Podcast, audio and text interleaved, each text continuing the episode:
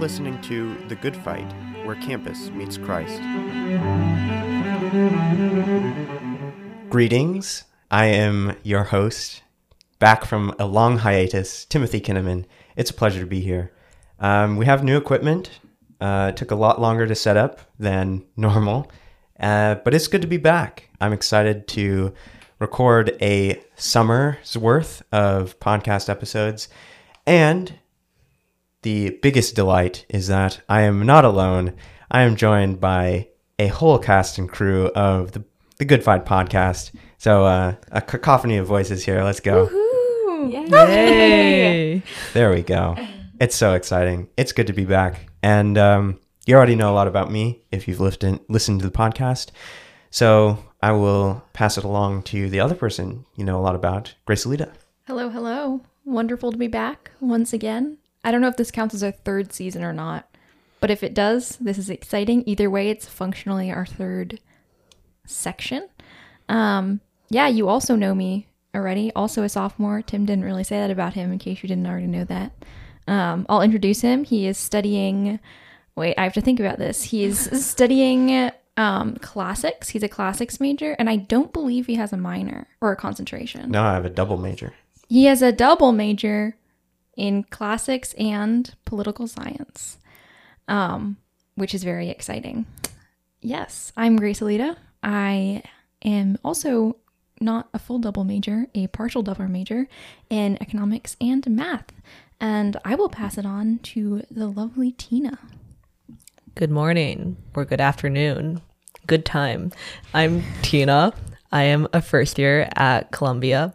I was at Columbia College, but now I have transferred to SEAS and I will be studying biomedical engineering. I am an ambiguous pre med, like many of you guys out there.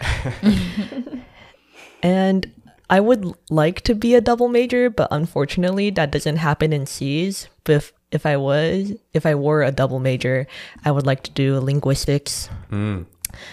I am also from Shanghai, China, and I'm currently in New York City, which is really nice.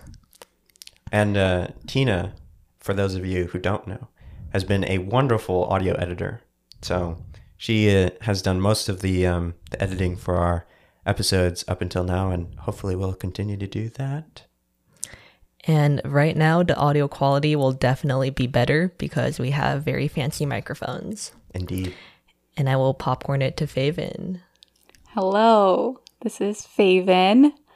I am a rising senior at Barnard College, majoring in political science and minoring in history.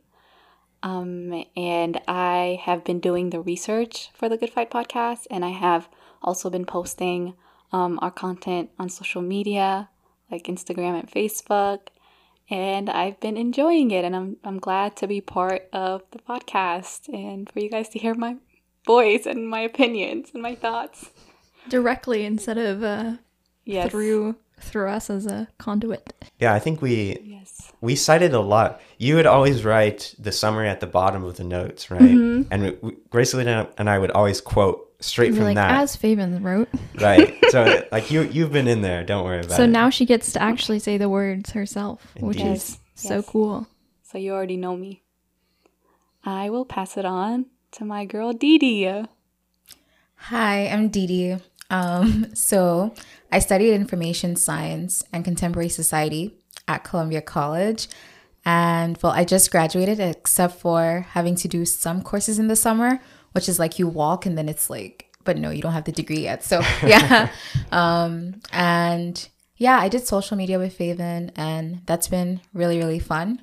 So I'm looking forward to doing this this summer, reading more because I feel like I'm like the slowest reader probably out of this entire group. So No, upping that would be great. Um, Feven Uh, yeah. disagrees apparently. yeah. All right. It's cool to have the gang together here, all in one room. This is our first I think this is our first time all together. Yes. So no, it for sure is. Yeah. so that's pretty cool. We've like been, in person. Right. We've been limited to Zoom for a while now. Um, we're also joined by Bethel. He doesn't have a mic, so he he won't pick up on anything. But it's great to have him here. Um, I hope he enjoys our conversation. He's the silent observer.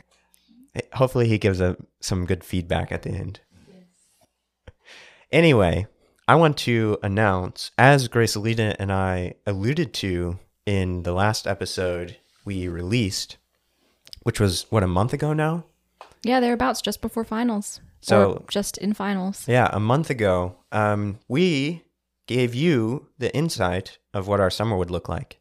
And so, true to our word, we will be reading some books. It's coming to fruition.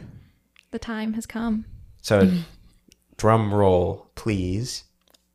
I was like, do we actually do this? I don't know. I don't know if it'll pick up or not. Our first book, which may be the only book we do for Summer A, we haven't decided yet, is the well known C.S. Lewis's The Lion, the Witch, and the Wardrobe. Yes.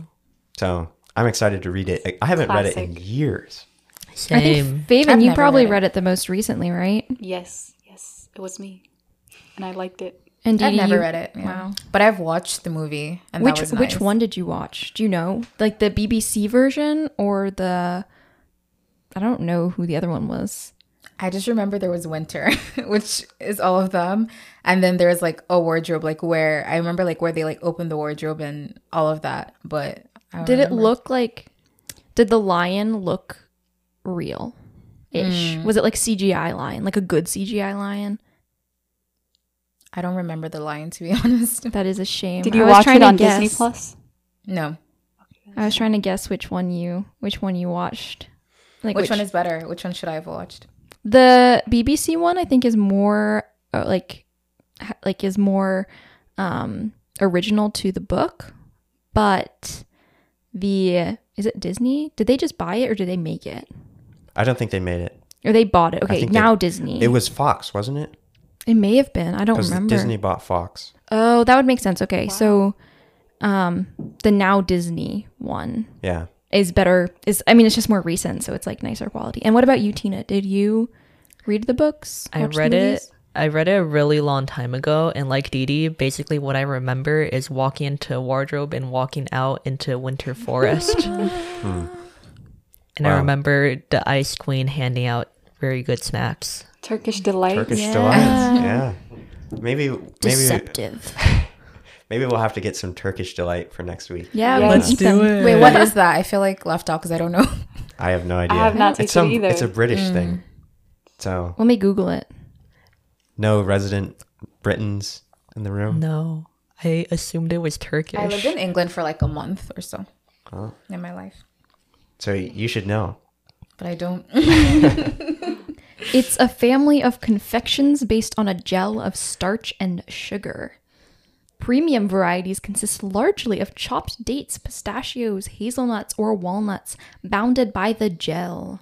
Hmm. Hmm. that sounds really good. So, It sounds I fancy. know. It looks fancy. Wow, we should. These might be out of our price range, but we should definitely get some.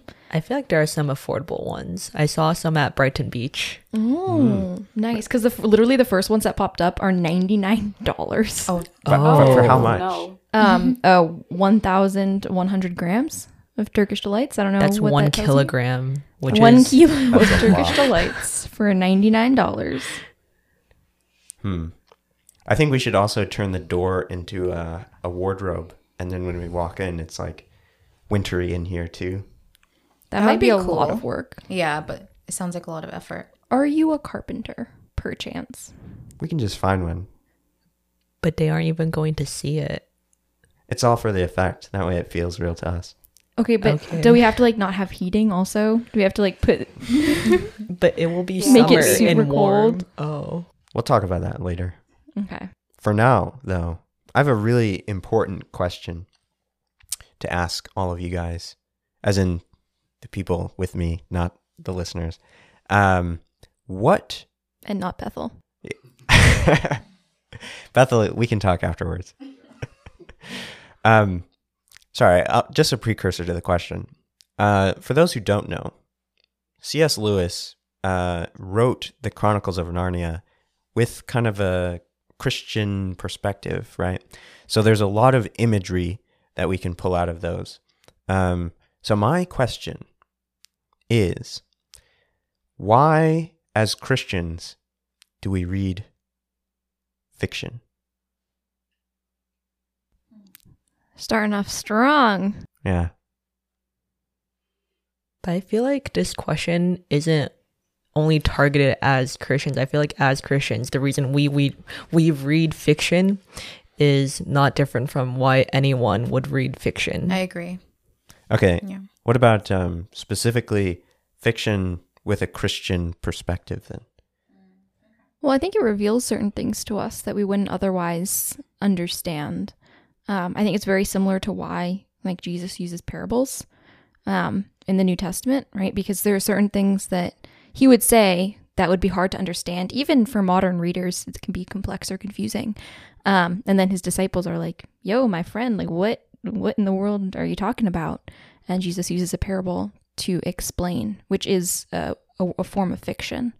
Um, and so I think a lot of our readings of fiction nowadays are very similar in terms of there is something that we can under understand or experience that like we wouldn't experience in real life. I agree with that.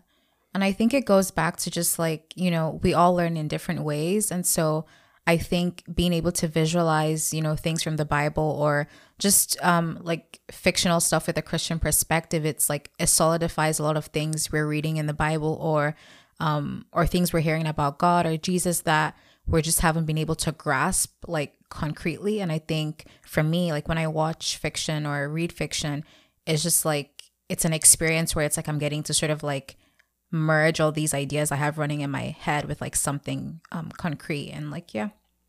Yeah. Yes, um, I completely agree with both of you. I think we're just naturally creative human beings because God is so creative and like He allows us to explore our creativity um, with His Word. Um, and you can, that's why we have worship music and, you know, literature. And, um, and I think fiction writers are just so good at kind of applying the characteristics of God in different situations. So we might have like a, a, a, a deeper or just a, a newer way of seeing how God would deal with different situations. I'm reading this book, for example, right now called Redeeming Redeeming Love. Um, I forgot the author's name, but it's so beautiful, extremely sad, very poignant. Um, but it's about um, this man. He's a Christian, and God tells him to seek after a prostitute. It's it's it's supposed to be like a rendition of Hosea, um, but to show her that there is like redemption and that she runs away several times, but as angry as he is, he chases her and uh, wants her to have a good life, to know that there is goodness in this world. And um, for me, as I was reading that, it showed me like what the heart of God really mm-hmm. is like. I still read the Bible and I know God is um, a pursuer and he, he loves mm. deeply and he never gives up.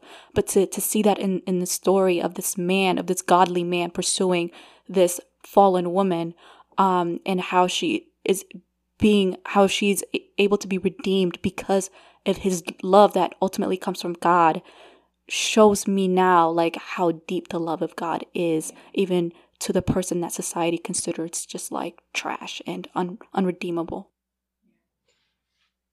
I have another question then. What and it seems like this this has been answered to some degree at least. But what I mean, we could just read the fact, right? The fact of the matter, and that would be nonfiction, right? So we can read the the fact of the matter is that God is a seeker, right? Um, what is different about reading it from a from a, a fictional perspective, um, and what more do we get out of it from reading the story as opposed to just reading the fact? These are really deep questions. Well, this actually reminds me of a book I'm currently reading. Uh, I'm not done with it, so I'm going to butcher maybe the ending, but I will loop back to you next week and let you know if this is in fact how he ends it. But it's called The Other Half of Church, and it's written by, oh, I'm going to forget their names, but one of them is he calls himself himself a neurotheologian. Ooh, ah, what is that? um, long story short, what it is is like the interplay between um, neurology and theology. Is this the book your mom sent you while yes. we were in Kentucky? Yes, this is the book my mother sent me, and I'm finally reading it. Um, and the part that he was talking about in, like, just the part that I just finished reading about the church was basically the way that we practice discipleship and looking at how, yes, um, learning doctrine is really important. It's very important to like have these truths instilled within you. It's also very important to um, like study the word and the Bible in the way that we do. Like these are very important things. But a lot of times, what the church ends up lacking is kind of relating to, um, like, or yeah, using just the complex nature of how God has created our brains and um, like using the more relationship um, side, feeling side, it like part of, of the brain and the way that we can build connections that way. And this reminds me, um, or this book reminds me of this, or answers this question, I think, in part, um, because I think there's this idea of within fiction, fiction like you are experiencing it as a reader. I think mm-hmm. this is why maybe not all of you, but hopefully at least some of you have cried to a non-fiction or a fiction book before. Feven is nodding her head, so is Tina. That's a question we should ask. Okay, Didi and what- Tim are like, I've never no, cried. that is not true. That is not true. For mo- for for shows, not books. what? I oh my goodness, I've cried for books all the time. Yes. I cried at the end of one book. What is that? Which one? It was The Merry Adventures of Robin Hood. And it's because he gets betrayed by his relative and he dies. Judas. But look, you like you ex- you felt yourself Uh, yeah. in that, right? Your emotions were tied. Yeah. And I think there's a way that we can learn from that more emotional side of us as human beings that we can't do if we just read God loves you, Jesus is sovereign, like the Trinity exists. Like those are all important things to know, but they're not the only way we can experience God. And I think fiction gets at that other part of how we experience God and relationship with other that like allows us to grow. I don't know what other people think. I think I've sorry. I think I've heard something very similar. Um and so I'll loop back to emotions and how emotions are are internal. But I heard someone ask before, so why do we memorize Bible verses? And the answer f- from a pastor was we memorize Bible verses because we can internalize them. And by internalizing them, they become part of yourself. So you actually manifest the verse and you live it out. Uh, so that would be like memorizing pure fact. You have to memorize it, like memorizing biology, mitochondria is powerhouse of the cell. Yeah. But with emotions, that's already something internal. So you, when you read fiction, you have an emotional reaction immediately. That becomes internal and it manifests within you, and you can already live it out. Um, and this leads me to a sort of tangentially related point. When we have a fact, it seems very bare bones, but there can be so many different applications of fact, and you can't factually list all the applications of fact because some of them might not yet exist. They have to be imagined, but fiction can accomplish those imaginations of application, and you can see how the how fact can play out in all these different quote uni- quote unquote universes. Hmm, I like that point. I think it's good.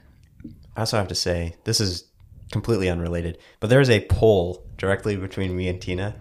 And so every time I look at her, I can only see like half of her face. And it's- Same. We're going to have to adjust next week, but I thought I would put that out there. I guess along those lines, Tina, I feel like yeah, I think when you when you read things versus just knowing it, it's like it becomes a lot more real to you. You know, it's like we can learn like, oh, sine is equal to opposite over hypotenuse or something. But when you actually know like what is behind this math, when you actually know like the theory behind it, like then it's like, okay, I know what I'm doing versus I'm just like I'm just saying it, I'm just writing it, you know? And so I think it's even the same way with God, with the Bible. It's like I can say I know that God loves me, but like I don't I can also like not actually know what it means for God to love me. Like how is mm, his mm-hmm. love and all that stuff. And so when I'm reading it, I'm forced to like actually create these stories mm-hmm. in my mind and imagine it. It's like it becomes more real and then it's like Jesus said, it's like then the word settles in your heart and no one can take it away. And so I think that it's a way for us to sort of like fight to get to that point where it's like we have it sunk in our heart so that no one can take it away. I always point to um, on that distinction, Didi. I always like to point to knowledge versus understanding. Right? It seems like you can very easily gain knowledge or understanding from nonfiction. Right? It's a little harder, I think, to get the understanding though. It's very easy to get the knowledge. Right? It's a fact. You know, it is a fact of the matter that X. But when you read fiction, I think it's much better, and I mean, this is just building on what all of you said, really. at giving you a sense of the understanding of what something is actually doing, of what it actually means for it to be true, as opposed that it is true. Um, so that's what my take is. But uh, anyone else? I think that sums it up. But Feven, you go. Yeah, I no, I like everything you you you guys have said, and just to go back to Grace-Elleda's point, um, fiction is such a great way for you to develop emotionally. Like emotional development is such is such an important thing, and fiction allows you to step into another person's shoes and to empathize with them, and that is so important for us to grow as Christians. Is that we need to learn how to empathize with other people. I mm-hmm. think I think it was Tolstoy that said like if you can understand anything, you can forgive everything. And mm. and someone mm-hmm. else was elaborating on it because there are some cases, well, would you forgive a murderer if you can understand it? But I think what he was trying to get at is that if you understand everything, you can empathize with everything. And um and that is so wonderful because fiction takes away foreignness and otherness because now you're able to immerse yourself in a different culture with different people. Like currently, like I'm just Bethel knows this. I'm obsessed with the Russians. Like Russian literature is just I know this too. It's so Th- good. that is I where I'm at in my life. And before Russia was just this faraway place, had nothing to do with me. It's just their own people doing their own thing, very removed from me. And now I'm I'm reading and I'm crying and I'm I'm learning so much and I'm just like, wow, I want to visit St. Petersburg and and meet people there and learn from them and talk to them. Um, because it, it it just fiction allows you to to just see the humanity in everyone and to love them so deeply. Um, and it's it's very important for Christians to read fiction. Um, nonfiction is extremely important, but I think fiction just, like you said, Grace-Elleda, just allows you to to explore a, a, different kind of like. Uh, the, you know, I could read a textbook about Russia or St. Petersburg, but I don't think I'll have that emotional connection with the people or with the place, you know? I'll have this factual knowledge. But reading this fiction now, I am, you know, reading Dostoevsky and Tolstoy, they're just so great at allowing foreigners to come and to see this is a Russian way, this is a Russian life, and this is a Russian mind. That's like, wow, yes, it is. And I love you. I I love you all, you know, and I want to learn more about you. Yeah. Um, I agree. It's like it goes back to that like multifaceted thing. We're multifaceted individuals. So it's like, you know, God wouldn't like expect humans to only engage with him like with the facts, with nonfiction. We're supposed to engage with him through every avenue we can. And so I feel like what you're saying is so true and like beautiful. It's like, you know, it's a chance for us to, you know, use another part of like our minds or like our our humanity that we have to connect with God. And so it's like, why shouldn't we take advantage of that, right? Yeah. Yeah, I feel like part of it is also that like we're very limited, finite beings, so we can only really be or experience one thing at a time. Mm-hmm. And so, like Feven was saying, there's only like I'm probably never going to experience what it's like living in St. Petersburg. Um, like the like, I mean, maybe I'll go one day, abroad. but like it's true. But like the likelihood's like probably pretty low. I don't know Russian. Um, maybe I'd go for a visit, but it's not going to be the same as like living there. Um, but when you're reading like Dostoevsky, you have an understand, like you immerse yourself in that world. Um, and so you're able to experience things that you otherwise wouldn't. And I think this reminds me of like, long story short, my mom before she was a mother was like, I do not understand why any mom would ever like hurt her child. Like, I don't understand how anyone could do that. And then she became a mom and she was like, This is really hard. I understand why mothers do horrible things. Like, I understand why mothers do horrible things to their kids. Are you okay? Because Do you, do you my need a- mother never did anything horrible to me. She was wonderful. But like she finally could empathize because she was like, wow, I'm at my wit's end and I have two little humans like needing me all the time. Um, and that's so that's an experience where like she changed her mind because she experienced having little humans who clung to her all the time and who needed her all the time and being utterly exhausted by it. Um, but she wouldn't have been able to experience that if she didn't become a mother, right? But you can experience something Yeah. similar through fiction, where it's like, and even storytelling, right? Like I, I have, I'm not a mother. I don't understand what it's like to be a mother, but I can gain uh, like empathy for what it's like to be a mother through the mothers in my life who have expressed how hard it is and have shared stories of like my mom sharing stories of like how terrible I was as a child. Like it gives me empathy for what she went through as a mom raising kids And in the same way, like that, I mean, obviously stories are a form of fiction, so it's a very like very similar line of like allowing you to gain an understanding you wouldn't otherwise have, mm. which is then- really beautiful. Yeah. But then following that, do you feel like there also needs to be an openness to be willing to empathize? Because someone could still read a book about, like, you know, a mother that sort of like was going through a lot and felt like pushed to the edge to like maybe harm her kids. But maybe the person would still be like, nah, I, I can't see myself doing this. Like, do you do you think that there needs to be like that element of openness, or do you think that you know a, a fiction book about that can reach anybody who is like just reads it? Like, No, I, I definitely say that I think there has to be an openness about it, right? Because I think this is why, um, like, it reminds me of a lot of like the Pharisees in the New Testament, right? Where there's this idea of like, I think anytime there's pride of like, no, I'm somehow less sinful than anyone else is. And I think if you come into any situation being like, ah, yes, I am like less sinful than someone else, I'd never do something like that. Um, I think it prevents you from seeing like empathizing in that same way or seeing yourself in that situation um versus if you i don't know that's my first thought but uh, like versus um if you came in with the understanding that like you could do something horrible given the circumstance because you're sinful I really like all of those points. And I think we've been talking about how fiction is creating stories that can connect everyone. But I also want to bring up another quality of fiction and how it sort of withstands time. And fiction is a form of mm, creation. Mm-hmm. And we can compare fiction and fact. Both of them always exist. We all know that one plus one equals to two. That's a fact that has existed. But similarly with fiction and art, the Mona Lisa is still admired because it's just beautiful. There's some sort of build- beauty inside. So fiction is a form of creation. And I'm just thinking about who the first creator was. Mm-hmm. And the first creator is Hint, God. Mm-hmm. God created the world. And maybe in a sense, if creation is tied to fiction, then there is that inherent value in it because, you know, God's the first mm-hmm. creator.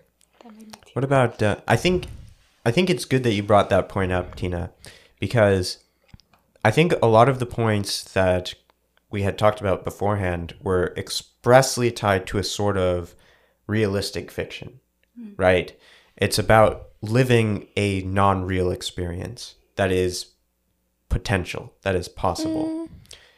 But there's something ab- like fantasy, though. Like fantasy, you're never going to see No, no, no. cheap. You know? no no no i think i think what we were saying before applies also to fantasy Okay. Yeah. yeah Make the connection. Well, I mean, so I can, I can, when I'm reading fantasy, like The Lion, the Witch, and the Wardrobe, um, I obviously don't believe that there are like, what are they called, centaurs, um, in this world. But I can Well, the- imagine the Romans them. did so. That's true. But I can imagine them in my mind. And I think like for example, it's like I think you can learn a lot in the same like the same thing applies like Edmund and the White Witch.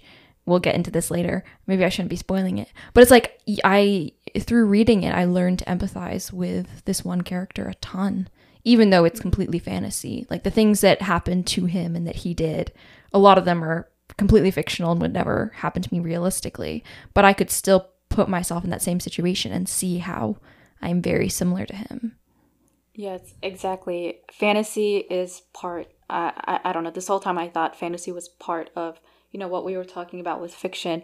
Um, even in the Lion, the Witch, and the Wardrobe. I'm not going to spoil anything, but C.S. Lewis just does a great job because we have this kind of conception of evil, right? But we have not seen like what like we can see evil in other people, but we don't have an image of evil itself, you know. And um, C.S. Lewis and other writers being able to include minotaurs and all these different kinds of species and you know now we have this kind of like imagery of what evil could look like and um he's using all of these fanta- fantasy fantastical F- fantasy Uh, fantastical, Fantastical. I think. Yeah. fantastical characters to to to show us how something that we believe in or something that is based in reality um well how he's using that in in fantasy that is allowing us to have a different kind of or a deeper kind of understanding of what it is like because we have we have this imagery of what evil may look like and now we have this character that is exemplifying and exuding good complete goodness even though we have not seen that with our own eyes, I think it's so important that we get to be that we we get to explore that in fantasy. We get to be able to maybe let's create characters that look evil or you know exemplify evilness and a character that is good and that might represent God and how we think about God um, and how they interact with each other.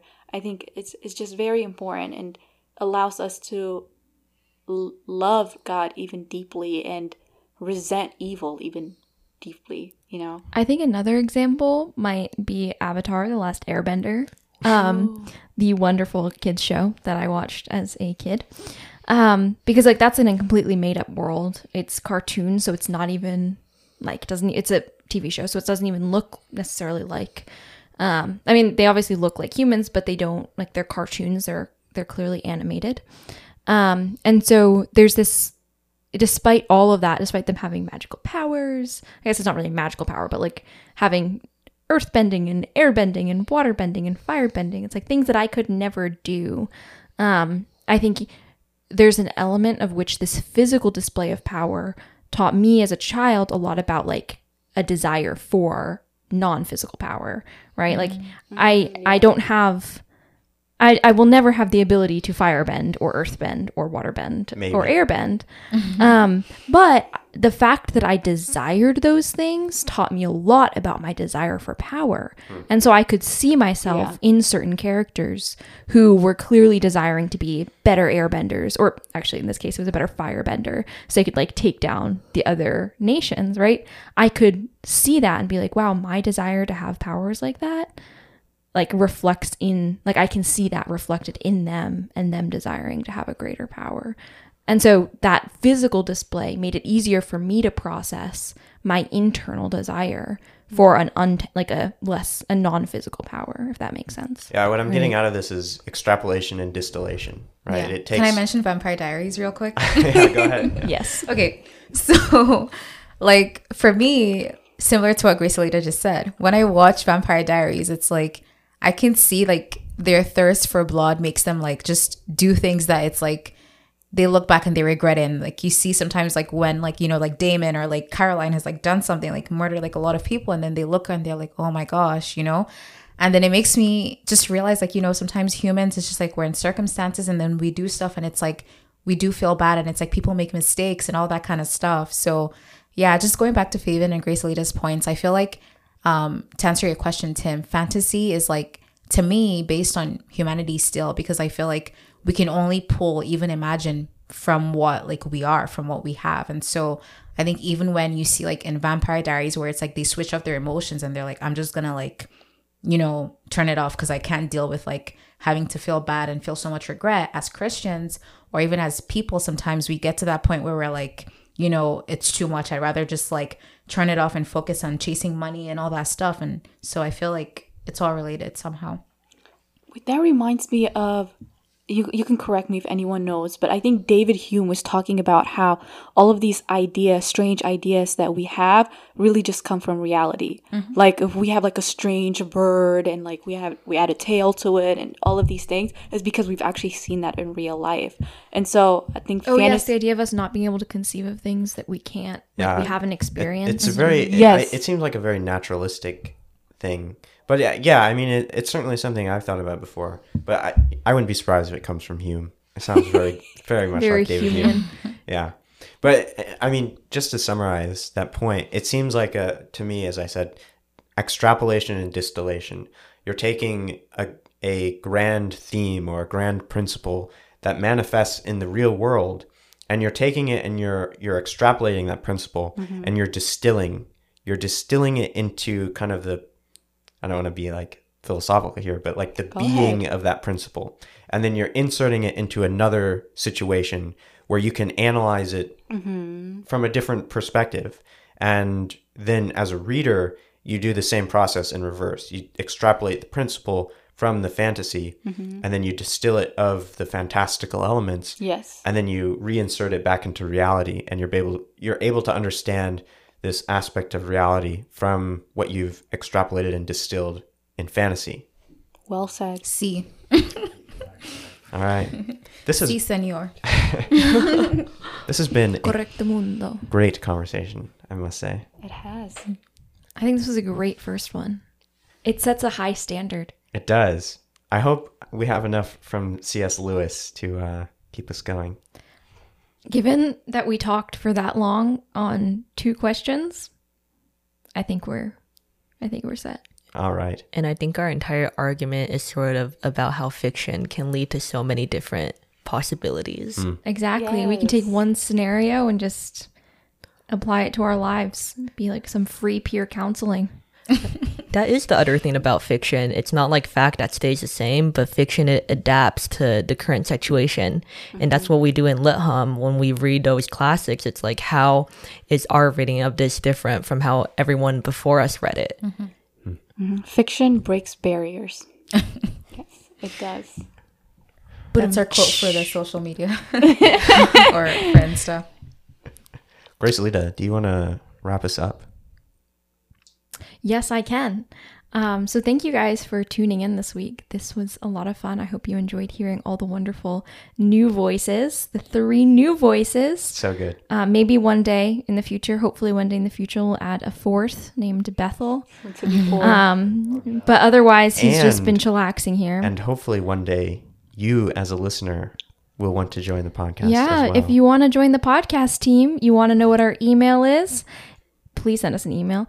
It is witnessthegoodfight at gmail.com. Should it be that you don't like email, but you still want to join our team or you just want to say hi, you can also reach out to us on our Instagram and Facebook at The Good Fight Pod. Um, and we don't have our Twitter anymore. So that's the end of that. Rip. Twitter is toxic anyways, so we don't need it. Haha. Oh. wow, I, I should have uh, talked to you before I made that Twitter account. We should Well, give WeChat. Don't worry, we uh we we went back away from our sinful sinful tendencies. we removed ourselves from Yes. Twitter. Yeah. Naturally. In case anyone was wondering, we're not perfect, but we're working on it. So, yeah, see you all next week. See ya. Bye. and Oh, no, we're not done yet. Oh. We're almost done. Uh, if you want to read along with us, which you should, uh, grab the old, dusty copy of The Lion, the Witch, and the Wardrobe off of your children's bookshelf and read along with us. Um, I have no idea how much we'll read. We'll probably post on social media uh, this week how much we're planning on reading for next week.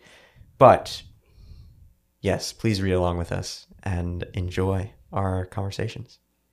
Until next time, bye. Bye. farewell.